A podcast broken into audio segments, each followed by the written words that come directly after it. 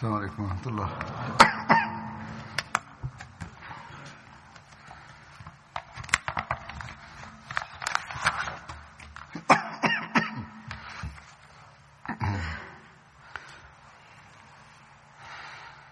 أشهد أن لا إله إلا الله وحده لا شريك له وأشهد أن محمدا عبده ورسوله أما بعد فأعوذ بالله من الشيطان الرجيم بسم الله الرحمن الرحيم الحمد لله رب العالمين الرحمن الرحيم مالك يوم الدين إياك نعبد وإياك نستعين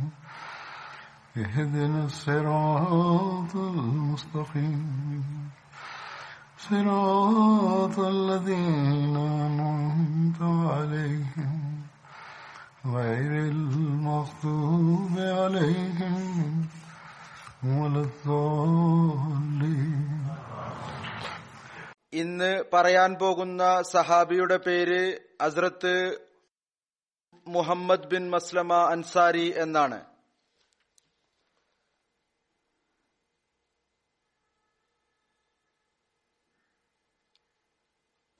ഹസ്രത്ത് മുഹമ്മദിന്റെ പിതാവിന്റെ പേര് മസ്ലമ ബിൻ സലമ എന്നായിരുന്നു.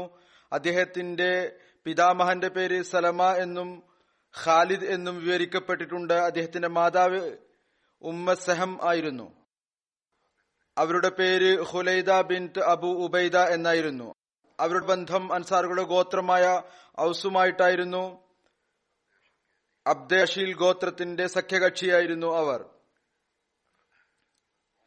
ഹസ്രത്ത് മുഹമ്മദ് ബിൻ മസ്ലമയുടെ സ്ഥാനപ്പേര് അബു അബ്ദുള്ള എന്നും അബ്ദുറഹ്മാൻ എന്നും അബു സഈദ് എന്നും വിവരിക്കപ്പെട്ടിട്ടുണ്ട്.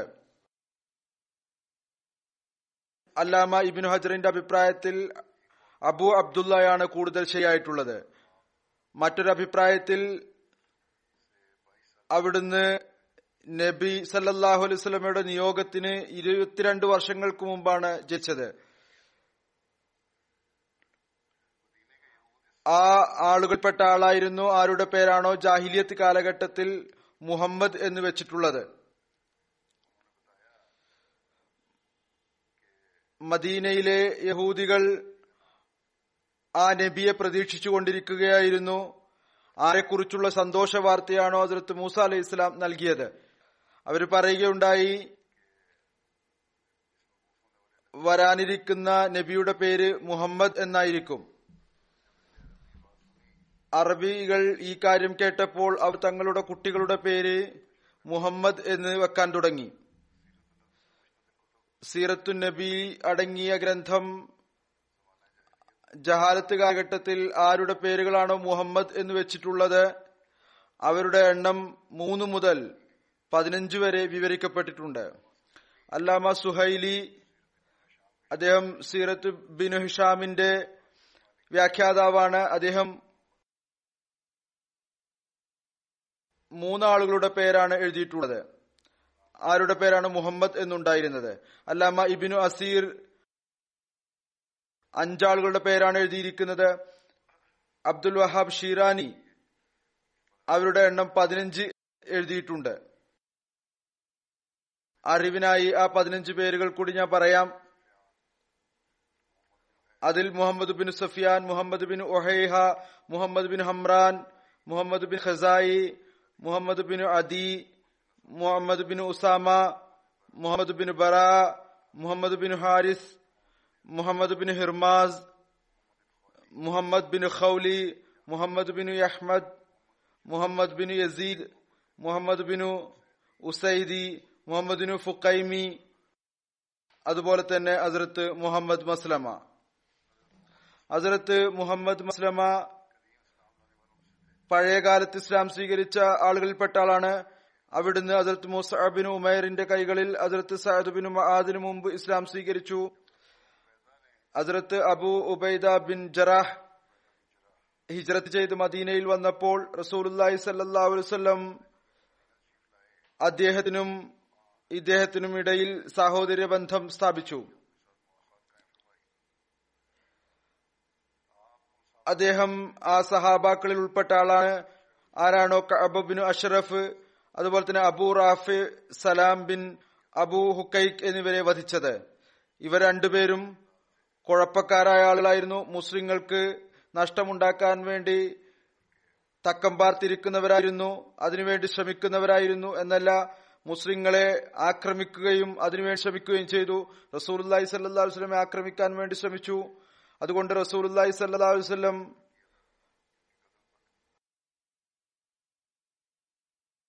ഇദ്ദേഹത്തെയാണ് ഇവരെ വധിക്കുന്നതിന് വേണ്ടി നിശ്ചയിച്ചത്. റസൂലുള്ളാഹി സ്വല്ലല്ലാഹു അലൈഹി വസല്ലം ചില യുദ്ധത്തിന്റെ അവസരങ്ങളിൽ ഇദ്ദേഹത്തെ മദീനയുടെ മേൽനോട്ടക്കാരനായി നിശ്ചയിക്കുകയും ചെയ്തു. ഹസ്രത്ത് മുഹമ്മദ് ബിൻ മസ്ലമയുടെ മകൻ Jafar, Abdullah, Saad, Abdurrahman, Umar എന്നിവർ നബി സല്ലല്ലാഹു അലൈഹി വസല്ലമയുടെ സഹാബാക്കളിൽ ഉൾപ്പെടുന്നവരാണ്. ഹസ്രത്ത് മുഹമ്മദ് ബിൻ മസ്ലമ ബദർ യുദ്ധം, ഉഹദ് യുദ്ധം, ഇതുകൂടാതെ തബൂക്ക് യുദ്ധം ഒഴികെ മറ്റെല്ലാ യുദ്ധങ്ങളിലും പങ്കെടുത്തിട്ടുണ്ട്. കാരണം തബൂക്ക് യുദ്ധത്തിൽ നബി കരീം സല്ലല്ലാഹു അലൈഹി വസല്ലമയുടെ അനുവാദത്തോടുകൂടി അദ്ദേഹം മദീനയിൽ നിൽക്കുകയുണ്ടായി. ഏതുപോലെ മുമ്പ് പരാമർശിച്ചു കഴിഞ്ഞു, രണ്ട് കുഴപ്പക്കാരായിട്ടുള്ള ആളുകളെ, ഇസ്ലാമിന്റെ എതിരാളികളെ വധിക്കുന്നതിൽ ഹസ്രത്ത് മുഹമ്മദ് ബിൻ മസ്ലമയും ഉൾപ്പെട്ടിരുന്നു. ഇതിന്റെ കുറച്ച് വിശദീകരണം ഹസ്രത്ത് ഉബാദ ബിൻ ബിഷറിനെ കുറിച്ചുള്ള പരാമർശത്തിൽ വന്നു കഴിഞ്ഞിട്ടുള്ളതാണ് ഒന്നര വർഷം മുമ്പ്. എന്നിരുന്നാലും കുറച്ച് കാര്യങ്ങൾ ചുരുങ്ങിയ നിലയിൽ പറയാം. അതുകൂടാതെ ചില വിശദീകരണങ്ങളും ഉണ്ട്. സീറത്ത് ഖാത്തമുൻ നബിയിനിൽ ഹസ്രത്ത് മിർസ ബഷീർ അഹ്മദ് സാഹിബ് എഴുതിയിട്ടുണ്ട്, കഅബ് ബിൻ അഷ്റഫിന്റെ വധവുമായി ബന്ധപ്പെട്ടുകൊണ്ട്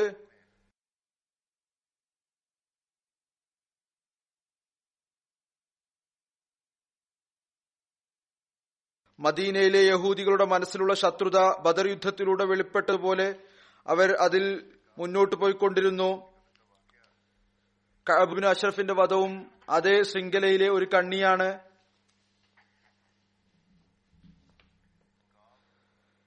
കഅബ് മതത്തിന്റെ അടിസ്ഥാനത്തിൽ യഹൂദിയായിരുന്നു. പക്ഷേ യഥാർത്ഥത്തിൽ യഹൂദി വംശജനായിരുന്നില്ല, മറിച്ച് അറേബ്യനായിരുന്നു. അയാളുടെ പിതാവ് അഷ്റഫ് ബനു നബാൻ ഗോത്രത്തിലെ സമർത്ഥനും എവിടെയും ഓടിച്ചാടി നടക്കുന്ന വ്യക്തിയുമായിരുന്നു. അയാൾ മദീനയിൽ വന്ന് ബനു നദീറുമായി ബന്ധങ്ങൾ സ്ഥാപിച്ചു, അവരുടെ സഖ്യകക്ഷിയായി. അവസാനം അയാൾ എത്രമാത്രം ആധിപത്യവും അധികാരവും സ്ഥാപിച്ചു എന്നാൽ ബനു നദീറിന്റെ ഗോത്രത്തിന്റെ തലവനായ അബു റാഫി ബിൻ അബുൽ ഹുക്കൈക് തന്റെ മകളെ അയാൾക്ക് വിവാഹം ചെയ്തു കൊടുത്തു. ആ പെൺകുട്ടിയുടെ വയറ്റിൽ നിന്നാണ് കഅബ് ജനിച്ചത്. അയാൾ വളർന്നു വലുതായി തന്റെ പിതാവിനേക്കാൾ വലിയ സ്ഥാനം കരസ്ഥമാക്കി. അവസാനം അറേബ്യയിലെ എല്ലാ യഹൂദികളും അയാളെ തങ്ങളുടെ സർദാറായി കരുതാൻ തുടങ്ങി.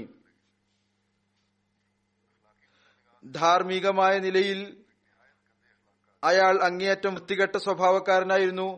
ഗൂഢാലോചനയിലും ആസൂത്രണത്തിലും അയാൾക്ക് തികഞ്ഞ കഴിവുണ്ടായിരുന്നു.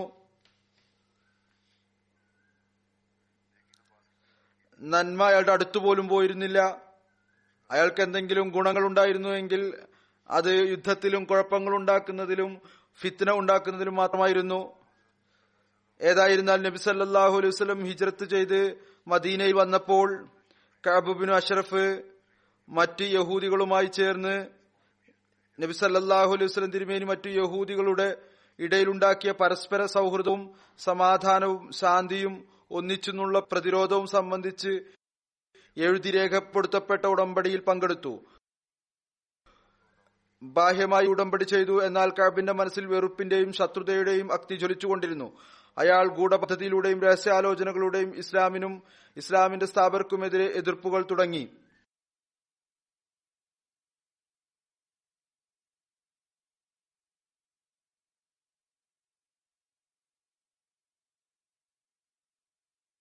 കഅബിന്റെ എതിർപ്പ് ഭയാനകമായ രീതി പ്രാപിച്ചു. അത് വർദ്ധിച്ചുകൊണ്ടേയിരുന്നു എതിർപ്പ്.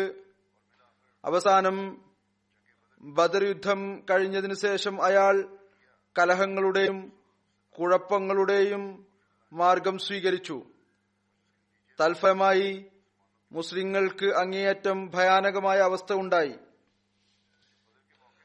ബദറിലെ വിജയം ഇസ്ലാമിന് ഊഹിക്കാൻ പറ്റാത്ത വിധത്തിൽ കെട്ടുറപ്പുള്ളതാക്കുന്നുവെന്ന് അയാൾക്ക് ഉറപ്പായപ്പോൾ അയാൾ കോപത്തിൽ കലിതുള്ളി.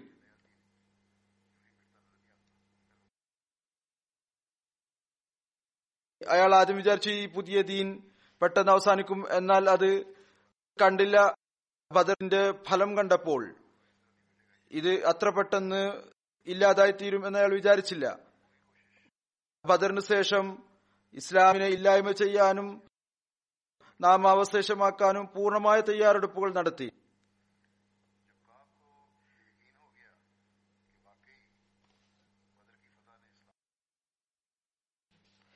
ബദറിലെ വിജയം ഇസ്ലാമിന് ഊഹിക്കാൻ പറ്റാത്ത വിധത്തിൽ കെട്ടുറപ്പുള്ളതാക്കിയിരിക്കുന്നുവെന്ന് അയാൾക്ക് ഉറപ്പായപ്പോൾ അയാൾ കോപത്താൽ കലിതുള്ളി. ഉടനെ യാത്രക്കുള്ള തയ്യാറെടുപ്പ് നടത്തി മക്കയിലേക്ക് പുറപ്പെട്ടു. അവിടെ പോയി തന്റെ കൊഴുപ്പുള്ള ഭാഷയുടെയും കവിതയുടെയും ശക്തി കൊണ്ട് ഖുറൈശികളുടെ മനസ്സുകളിൽ എരിഞ്ഞടങ്ങാൻ തുടങ്ങിയ അഗ്നിയെ ജ്വലിപ്പിച്ചു. അവരുടെ മനസ്സിൽ മുസ്ലിങ്ങളുടെ രക്തത്തിന്റെ അണയാത്ത ദാഹമുണ്ടാക്കി. അവരുടെ നെഞ്ചകങ്ങളെ പ്രതികാരത്തിന്റെയും ശത്രുതയുടെയും വികാരങ്ങൾ കൊണ്ട് നിറച്ചു. കഅബിന്റെ പ്രകോപനപരമായ വാക്കുകൾ കൊണ്ട് അവരുടെ ബോധങ്ങളിൽ അതീവ ശക്തിയുള്ള വൈദ്യുത് പ്രവാഹമുണ്ടായി. അയാൾ അവരെ കഅബ ദേവാലയത്തിന്റെ മുറ്റത്ത് കൊണ്ടുപോയി കഅബയുടെ പർദ അവരുടെ കൈകളിൽ കൊടുത്തുകൊണ്ട് അവരെ കൊണ്ട് സത്യം ചെയ്യിപ്പിച്ചു.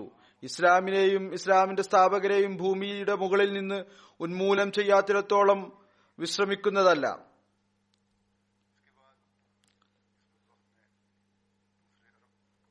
ഇതിനുശേഷം ഈ ദുഷ്ടൻ മറ്റ് അറബ് ഗോത്രങ്ങളിലേക്ക് പോയി ഓരോ ജനതയിലും ചുറ്റിക്കറങ്ങി മുസ്ലിങ്ങൾക്കെതിരിൽ ജനങ്ങൾ പ്രകോപിപ്പിച്ചു.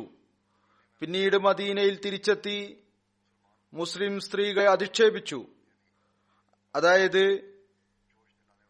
തന്റെ ആവേശം കൊള്ളിക്കുന്ന കവിതകളിൽ അങ്ങേയറ്റം വൃത്തികെട്ട രീതിയിൽ മുസ്ലിം സ്ത്രീകളെ കുറിച്ച് പറഞ്ഞു. ഏതുവരെ എന്നാൽ നുബുവത്ത് കുടുംബത്തിലെ സ്ത്രീകളെയും തന്റെ കവിതയിൽ കുർമാനമാക്കി.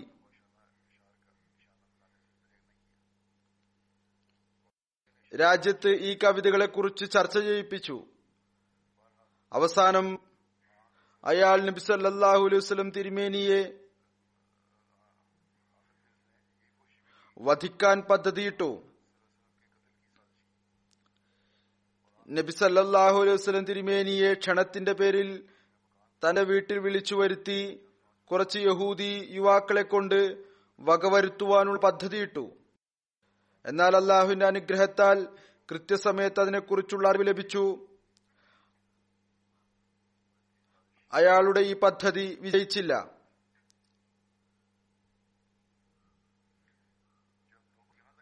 കാര്യം ഇത്രവരെ എത്തിയപ്പോൾ കഅബിനെതിരിൽ കരാർ ലംഘനം, രാജ്യദ്രോഹം, യുദ്ധാഹ്വാനം, കലഹമുണ്ടാക്കൽ, ചീത്ത പറയൽ, വധശ്രമം തുടങ്ങിയ കുറ്റകൃത്യങ്ങൾ തെളിഞ്ഞുകഴിഞ്ഞു. നബി സല്ലല്ലാഹു അലൈഹി വസല്ലം തിരുമേനിയുടെ അന്താരാഷ്ട്ര ഉടമ്പടിയുടെ അടിസ്ഥാനത്തിൽ അത് നബി സല്ലല്ലാഹു അലൈഹി വസല്ലം തിരുമേനി മദീനയിൽ വന്നതിനു ശേഷം മദീനക്കാരുമായി ഉണ്ടാക്കിയതായിരുന്നു. അവിടുന്ന് മദീനയിലെ ജനാധിപത്യ ഭരണകൂടത്തിന്റെ തലവനും ചീഫ് ജസ്റ്റിസുമായിരുന്നു. അവിടുന്ന് കഅബ് ഇബ്നു അഷ്റഫിന് തന്റെ പ്രവർത്തനങ്ങൾ കൊണ്ട് വധാർഹനാണെന്ന് വിധി പുറപ്പെടുവിച്ചു.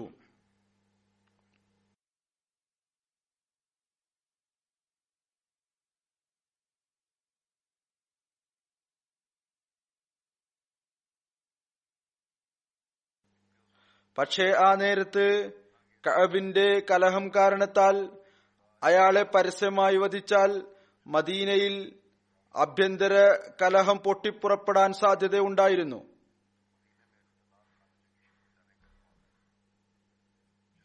അതിൽ എത്രമാത്രം ചോരപ്പുഴ ഒഴുകുമെന്ന് സങ്കല്പിക്കാൻ പോലും പറ്റുമായിരുന്നില്ല. നബി സല്ലല്ലാഹു അലൈഹി വസല്ലം തിരുമേനി ഏതുവിധേനയും ത്യാഗം ചെയ്ത് വ്യാപകമായ നിലയിൽ ചോരപ്പുഴ ഒഴുകുന്നത് തടയാൻ ആഗ്രഹിച്ചു. അതുകൊണ്ട് കഅബിനെ പരസ്യമായ നിലയിൽ പൊതു സമക്ഷം വധിക്കരുതെന്ന് നിർദ്ദേശം നൽകി. രഹസ്യമായി ചില ആളുകൾ ചെന്ന് തക്കം നോക്കി വധിക്കണമെന്ന് നബി സല്ലല്ലാഹു അലൈഹി വസല്ലം നിർദ്ദേശം നൽകി. ഔസ് ഗോത്രത്തിലെ ആത്മാർത്ഥ സഹാബി മുഹമ്മദ് ബിൻ മസ്ലമയെയാണ് റസൂൽ തിരുമേനി സല്ലല്ലാഹു അലൈഹി വസല്ലം ഈ ഡ്യൂട്ടി ഏൽപ്പിച്ചത്. ഏതു മാർഗം അവലംബിച്ചാലും ഔസ് ഗോത്രത്തലവനായ സഅദ് ബിൻ മുആദിന്റെ അഭിപ്രായ പ്രകാരമേ ചെയ്യാവൂ എന്ന് നബി സല്ലല്ലാഹു അലൈഹി വസല്ലം അദ്ദേഹത്തോട് ഊന്നി പറഞ്ഞു. മുഹമ്മദ് ബിൻ മസ്ലമ പറഞ്ഞു, അള്ളാഹുവിന്റെ ദൂതരെ, രഹസ്യമായി വിളിച്ചു കൊല്ലുന്നതിന് വല്ല കാരണവും ഉണ്ടാക്കി പറയേണ്ടി വരുമല്ലോ, എങ്കിൽ മാത്രമേ കഅബിനെ വീട്ടിൽ നിന്ന് സുരക്ഷിതമായ സ്ഥലത്ത് കൊണ്ടുവന്ന് വധിക്കാൻ സാധിക്കുകയുള്ളൂ. നബി സല്ലല്ലാഹു അലൈഹി വസല്ലം അതിന് അനുവാദം നൽകി. രഹസ്യമായി കൊല്ലാതിരുന്നാൽ ഉണ്ടാകുന്ന വലിയ പ്രത്യാഘാതങ്ങളെ മുന്നിൽ വെച്ചുകൊണ്ടാണ് നബി സല്ലല്ലാഹു അലൈഹി വസല്ലം അനുവാദം നൽകിയത്. അങ്ങനെ സഅദ് ബിൻ മുആദിന്റെ നിർദ്ദേശപ്രകാരം മുഹമ്മദ് ബിൻ മസ്ലമ അബൂ നായിലെയും മറ്റു രണ്ട് സഹാബിമാരെയും കൂട്ടി കഅബിന്റെ വീട്ടിലെത്തി. കഅബിനെ വീട്ടിനുള്ളിൽ വിളിച്ചു വരുത്തി പറഞ്ഞു, ഞങ്ങളുടെ യജമാനൻ, അതായത് മുഹമ്മദ് നബി സല്ലല്ലാഹു അലൈഹി വസല്ലം ഞങ്ങളോട് സദക്ക ചോദിക്കുന്നു. ഞങ്ങളാണെങ്കിൽ ഞെരുക്കത്തിലാണ്. ദയവ് ചെയ്ത് നിങ്ങൾക്ക് വല്ലതും കടം തരാൻ സാധിക്കുമോ? ഇത് കേട്ട് കഅബ് സന്തോഷത്താൽ മതിമറഞ്ഞു. എന്നിട്ട് പറഞ്ഞു, അല്ലാഹു ആണ്, ഇനി നോക്കിക്കോ, താമസിയാതെ തന്നെ നിങ്ങൾ ഈ വ്യക്തിയെ ഉപേക്ഷിക്കുന്നതാണ്. അപ്പോൾ മുഹമ്മദ് ബിൻ മസ്ലമ പറഞ്ഞു, ഞങ്ങൾ മുഹമ്മദ് സല്ലല്ലാഹു അലൈഹി വസല്ലമിന്റെ അനുസരണം സ്വീകരിച്ചവരാണ്. ഈ കാര്യത്തിന് വേണ്ടിയാണ് നിങ്ങൾ അടുത്ത് വന്നിരിക്കുന്നത്. താങ്കൾ കടം നൽകുമോ ഇല്ലയോ എന്ന് പറയുക. കഅബ് പറഞ്ഞു, തരാം, പക്ഷേ വല്ലതും പണയം വെക്കേണ്ടി വരും. മുഹമ്മദ് ചോദിച്ചു, എന്താണ് പണയം വെക്കേണ്ടത്? അപ്പോൾ ആ ദുഷ്ടൻ പറഞ്ഞു, നിങ്ങൾ ഭാര്യമാരെ പണയം വെക്കുക. കോപം അടക്കി പിടിച്ചുകൊണ്ട് മുഹമ്മദ് ബിൻ മസ്ലമ പറഞ്ഞു, നിങ്ങളെപ്പോലുള്ള ഒരാൾക്ക് ഞങ്ങൾ എങ്ങനെ ഭാര്യമാരെ പണയം വെക്കും? നിങ്ങളെ വിശ്വസിക്കാൻ കഴിയില്ലല്ലോ. അയാൾ പറഞ്ഞു, എന്നാൽ കുട്ടികളെ പണയം വെക്കുക. മുഹമ്മദ് പറഞ്ഞു, അതും അസാധ്യമാണ്. കാരണം മക്കളെ നിന്റെ പക്കൽ പണയം വെച്ച് അറേബ്യയുടെ മൊത്തം പരിഹാസം തലയിലേറ്റ ഞങ്ങൾക്കാവില്ല. ദയവുണ്ടെങ്കിൽ ഞങ്ങൾ ആയുധങ്ങൾ പണയം വെക്കാം. കഅബ് സമ്മതിച്ചു. രാത്രി വരാമെന്ന് പറഞ്ഞ് മുഹമ്മദ് ബിൻ മസ്ലമയും കൂട്ടരും തിരിച്ചുപോയി. രാത്രിയായപ്പോൾ ആ സംഘം ആയുധങ്ങളും കൂടെ എടുത്തുകൊണ്ട് കഅബിന്റെ വീട്ടിലെത്തി. അപ്പോൾ അവർക്ക് തുറന്ന നിലയിൽ ആയുധങ്ങൾ കൊണ്ടുവരാൻ സാധിക്കുമായിരുന്നു. അയാളെ വീട്ടിൽ നിന്ന് പുറത്തു വിളിച്ച് സംസാരിച്ച് സംസാരിച്ച് ഒരു ഭാഗത്തേക്ക് കൊണ്ടുപോയി. അല്പം കഴിഞ്ഞപ്പോൾ നടന്നുകൊണ്ട് തന്നെ മുഹമ്മദ് ബിൻ മസ്ലമയോ അതല്ലെങ്കിൽ മറ്റ് അദ്ദേഹത്തിന്റെ സുഹൃത്തുക്കളിലാരോ ഏതോ ഒരു കാരണം കൊണ്ട് കഅബിന്റെ കഴുത്തിൽ തോലിടുകയും അയാളെ കീഴ്പ്പെടുത്തുകയും വധിക്കുക എന്ന് വിളിച്ചു പറയുകയും ചെയ്തു. സഹാബാക്കൾ മുമ്പ് തന്നെ തയ്യാറായിരുന്നു. വാൾ വീശുകയും കഅബിനെ വധിക്കുകയും ചെയ്തു. കഅബും മരിച്ചു വീണു. മുഹമ്മദ് ബിൻ മസ്ലമയും കൂട്ടുകാരും അവിടെ നിന്ന് പുറപ്പെട്ട് ഉടനെ റസൂലുള്ളാഹി സ്വല്ലല്ലാഹു അലൈഹി വസല്ലം സമക്ഷത്തിലെത്തി വധത്തിലെ വാർത്ത അറിയിച്ചു. കഅബിന്റെ മരണവാർത്ത നാടെങ്ങും പ്രചരിച്ചതിനെ തുടർന്ന് പട്ടണത്തിലാകെ ഉദ്യോഗജനകമായ അന്തരീക്ഷമുണ്ടായി. യഹൂദികൾ വളരെയധികം പ്രകോപിതരായി. പിറ്റേ ദിവസം രാവിലെ യഹൂദികളുടെ ഒരു സംഘം റസൂൽ തിരുമേനി സല്ലല്ലാഹു അലൈഹി വസല്ലം സന്നിധിയിൽ ഹാജരായിക്കൊണ്ട് തങ്ങളുടെ നേതാവ് കഅബ് ബിൻ അഷ്റഫിനെ ഇങ്ങനെ കൊന്നിരിക്കുന്നു എന്ന് പരാതിപ്പെട്ടു. അവരുടെ വാക്കുകൾ കേട്ടതിനു ശേഷം നബി സല്ലല്ലാഹു അലൈഹി വസല്ലം പറഞ്ഞു, കഅബ് ചെയ്തിരിക്കുന്ന കുറ്റങ്ങൾ എന്തൊക്കെയാണെന്ന് നിങ്ങൾക്കറിയാമോ? ശേഷം അവിടുന്ന് കഅബിന്റെ ആജ്ഞാലംഘനം, പ്രേരണാകുറ്റം, കുഴപ്പമുണ്ടാക്കൽ, അശ്ലീലത, വധശ്രമത്തിനുള്ള ഗൂഢാലോചന തുടങ്ങിയ പദ്ധതികൾ ചുരുങ്ങിയ നിലയിൽ അവരെ ഓർമ്മിപ്പിച്ചു. അതിൽ അവർ ഭയപ്പെട്ടുകൊണ്ട് നിശബ്ദരായി. കൂടുതലായി അവർ ഒച്ചപ്പാടുണ്ടാക്കിയില്ല. അതിനുശേഷം